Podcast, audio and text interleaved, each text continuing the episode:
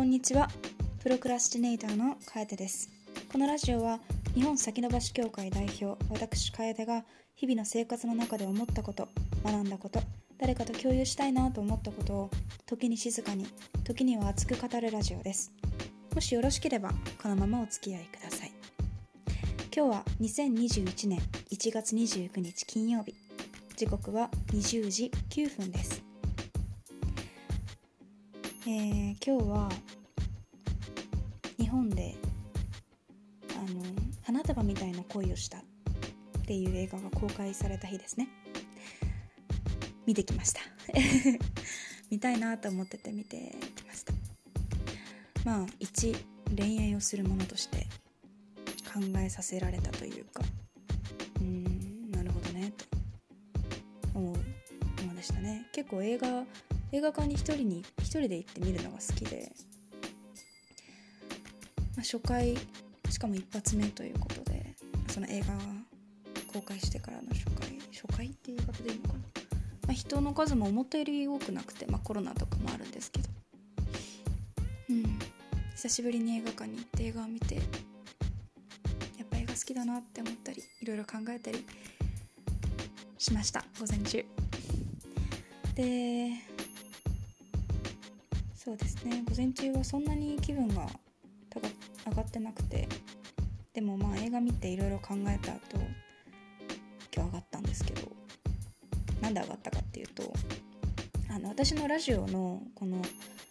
トップの名前がワーホリ目指して奮闘日記っていう名前なんですよ。私今にじゅういっさい、大学さんねんせいで、周り就活始まってて、でも私ワーホリ行きたくて、就活就職する気がなくて、でまあこれからどんな風に具体的にどうやって生きていくかをそろそろ考えていこうかなって思ってやってるんですけど、まあ映画見終わった後にカフェに入っていろいろ見てて、最近あのまあいろいろな生き方に触れたいなということで、あのブログとかこういうポッドキャストとかそういうものをすごく聞いたり読んだりいろいろするんですけど、その中で今日すごくうわいいなこの人っていう人に出会えて、で私今日やっとあ私こういう風に生きたいんだ、今のところこの生き方をすることがとりあえず今の私の目標だなっていうのを見つけて、すごく嬉しくて、で自分の今そのためにやらなければいけないことを書き出して、ついこの間まですごく分散型に生きてて、もう何を頑張ったらいいか分かんないけど体力余っててみたいな、だからとりあえずところ構わずもう何の分野でもいいから本読んでみるとか、でもなんか別にそれにすごく興味があるわけじゃないから頑張れないみたいな、すごい自分でもどうしようもできないみたいなとこだったんですけど、でも今日やっと頑張んなくちゃいけないことが見つかって、今の状態だと成し得ない夢なんですよ、目標なんですよ。でもだからこそ課題がたくさん見えて、やらなくちゃいけないことが見えて、自分の道がなんとなく見えてきましたね。まあ何をするかはちょっと言わないんですけどそう、それで今日の話の本質としては、えっと、私今にじゅういちでにじゅうだいのこの若さと体力、財産だなって改めて思ったって話で、カフェから家に向かって帰ってる時に本当にそれを思ったんですね。いろいろ考えてて、まあ、その分散期で時間をまあ無駄にしてしまった、体力あり余っててみたいな、それも含めて思ったところはあるんですけど、この若さ、まあ、大学生だから時間もあって、で体力もあり余ってて、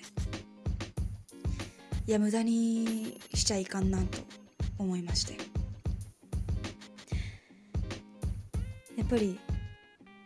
自分のやりたいこと、頑張りたいことがあるならもちろん、やらなければいけないことがあるならもうもちろん、そして、まあ、前回の情報の話もそうですけど、自分が何か手に入れたりする可能性とか、そういうチャンスがあることは絶対に掴みに行くべきだと思ってて、それが分かってんのになんで頑張らないんだって、まあ、目標決まったから頑張りたいと思ってるんですけど、にじゅう代のこの若さと体力をもう存分に日々使って毎日ぐっすり寝れる生活をこれから送りたいなと思ってます。だから今日は今夜からそれを始めて、まあちょっと今日は元気だったのでワークアウトとかしたり歩き回ったり映画も見て、まあ、少し軽く眠いんですけど、でもまあじゅうにじとかいちじぐらいまで頑張ってよく寝て、また明日の朝から充実した一日を送れるように楽しく生きていきたいなって思ったんですそう思ったんですっていうラジオになっちゃったけど、まあそうなんです。今日これを言いたいなって思って、自分のためにもう一言言っておきます。もう一回か。にじゅう代の若さと体力は財産である。頑張れ自分。夢に近づけるように。なんかすごくすがすがしい。頑張りたいと思います宣言ラジオですけれど、このラジオを聞いてくださっている方、誰か一人でも自分も頑張ろうと思えたり思ってくださったりしたら嬉しいなと思います。ちょっと今日はぐちゃぐちゃですね。初心者です。お手柔らかにお願いします。すみません。それでは今日も聞いてくださりありがとうございました。皆さん良い夢を、もしくは良い一日を。また次のラジオ、もしくはいつかお会いできることをお楽し、楽しみにしています